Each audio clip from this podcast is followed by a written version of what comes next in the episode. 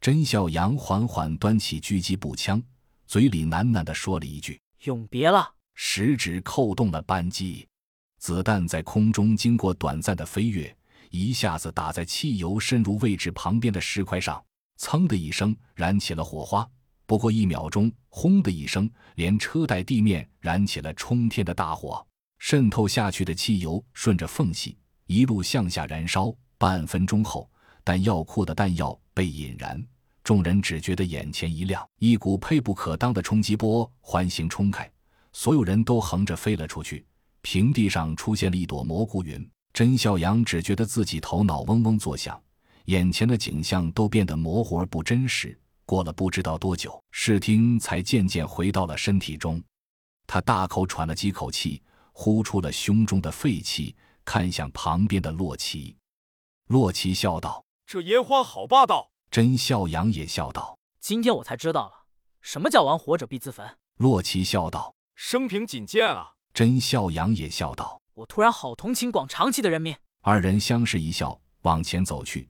其他人见已恢复了平静，也纷纷走出掩体，渐渐归拢。众人走到弹药库原址，只见那里出现了一个巨大的坑，坑底下是碎成数块的暴君尸体。终于结束了，所有人都忍不住欢呼起来。好艰辛的胜利！这时，与前方始终保持沟通的通信兵用喇叭高声通报：外围的丧尸重新受到干扰器影响，开始向北前进。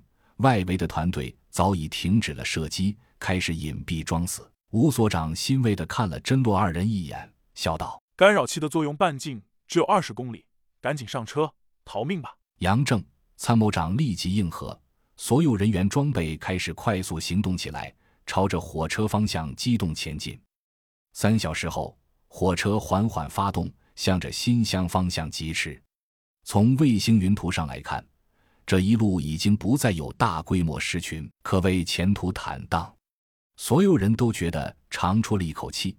这些日子以来的经历，让每个人都觉得很不真实。直到结束，依然觉得不敢置信。活着真好啊！坐在铺上，靠着靠背的洛奇懒洋洋地感叹道，望着刘丽丽树袋熊似的挂在甄小阳背后，耍赖皮不下来，觉得生命中真是充满了喜感。甄孝阳道：“下来。”刘丽丽：“我不。”多大的人了，下来！我不。我快被你勒死了！我不下来！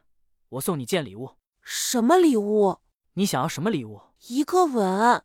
你继续挂着吧。我不。